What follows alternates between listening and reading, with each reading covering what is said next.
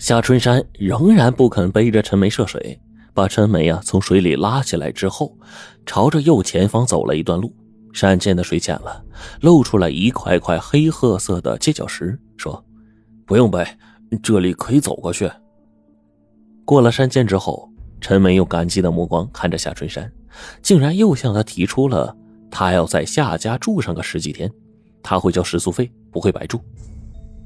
夏春山就为难了，他家啊吃的住的条件差，父母亲呢又是一个拄着拐棍的瘸子，娘呢早就没了。一个学生妹同两个男人住一家，这合适吗？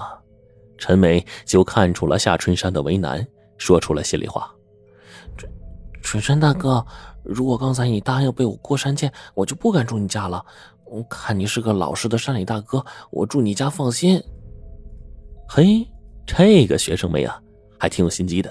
夏春山想，如果让他住别家，他还真不放心呢。于是啊，就答应了他的要求。大青狗也听懂了主人的话，立刻撒开四腿，直奔山那边的小山村，向夏春山的父亲报喜：有客人到。等夏春山带着陈梅到家的时候，远远就闻到了飘出的饭香味山里人淳朴，热情地接待了陈梅，并腾出了一个小房间，让陈梅啊单独住下。第二天早上吃完早饭。陈梅背上了帆布背包，拎上了画架，对着夏春山说：“他要去山林画风景。”夏春山想让他一个人进山林，有点不放心，便说：“他呀，带着大青狗陪他进山。”陈梅笑笑回答：“我我一个人，我喜欢一个人跑跑看看画画，就不打扰你了。”夏春山觉得，如果过分坚持着要陪陈梅的话，他会猜疑自己啊，是不是存着不良的用心。便点头，让他一个人进山林。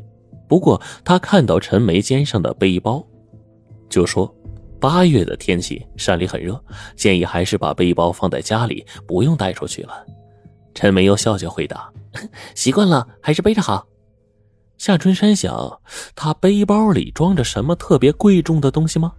如此不放心的放在他家，心里疑惑归疑惑，但是呢，没有勉强。陈梅一个人去了后山，那里有很多的怪石、奇松、山洞、泉眼，处处是景，美不胜收，确实是一个画画的好去处。夏春山望着陈梅离去的身影，还是放不下心呢。同大青狗呢，暗暗的跟上，万一遇到什么麻烦，就可以出手相助了。这天啊，夏春山和大青狗在陈梅的后面暗暗跟着，跑了小半天，竟然跟踪出了疑点。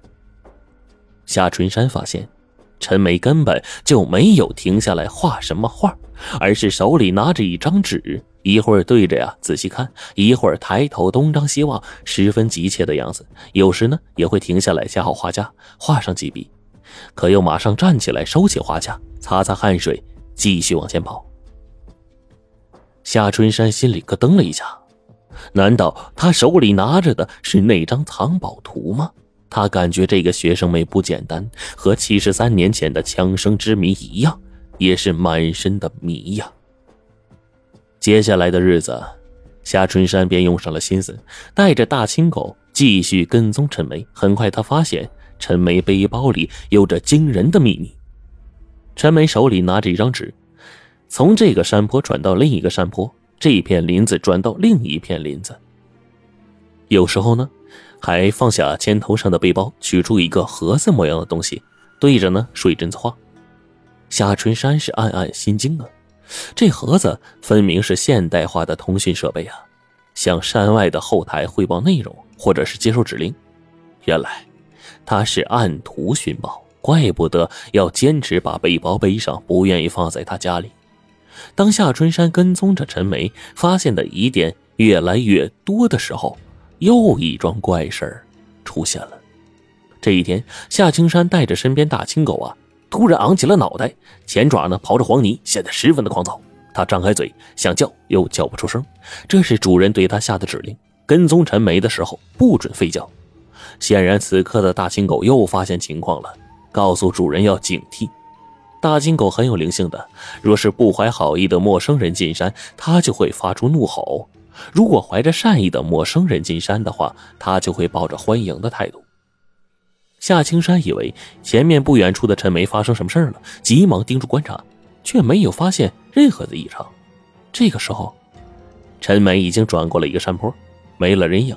正疑惑间，左边林子里钻出一个五十多岁的青年，大青狗啊，一下窜了过去，不出一声咬住了他的裤腿夏青山就想着，这个男人肯定是来进山寻宝的，且心术不正，可要警惕了。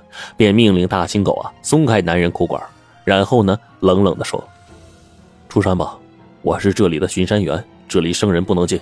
再说，宝呢，要么是传说，要么呀。”早就被一波波进山的人盗走了，你别瞎忙活了。那个男人却焦急的回答：“我我不是进山寻宝贝，我来寻人呢。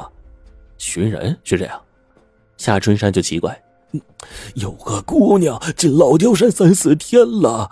哎呀，你既然是巡山员，一定看到过她，请你告诉我吧。”男子一脸的急迫。夏青山呢，沉着的反问道：“姑娘，什么姑娘？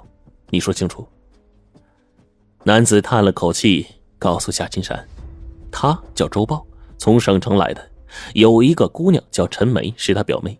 陈梅有一份不错的工作。前年呢，父母离异，让她十分的痛苦。上个月，她的男友也提出了跟她分手。她的命运更加是雪上加霜。她在城里找不到表妹，估计她可能啊进了老刁山。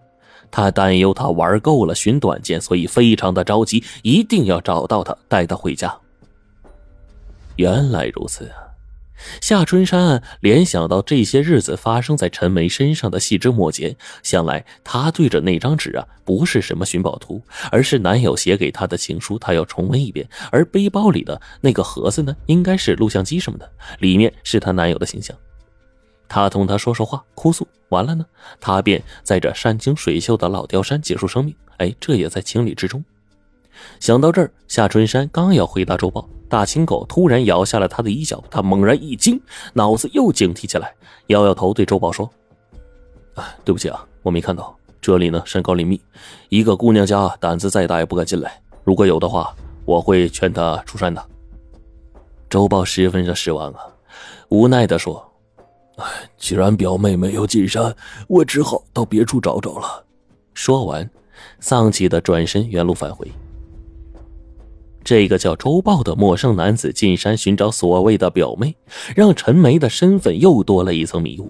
为了摸清陈梅的真实身份和进山的真实意图，当天吃过晚饭，他第一次进入陈梅住的小房间。陈梅已经用清凉的山泉水洗过澡，穿着薄薄的短裙，皮肤白皙莹滑。虽然看上去有点疲倦，但是一双眼睛很是鲜灵，哪里是要自杀的样子呀？陈梅见到夏春山进来，高兴的迎了上去。“哎，春山哥，你有事找我呀？”夏春山笑了笑，“山里风景好不好啊？”“好，风景啊，特别的好。”陈梅高兴的回答着。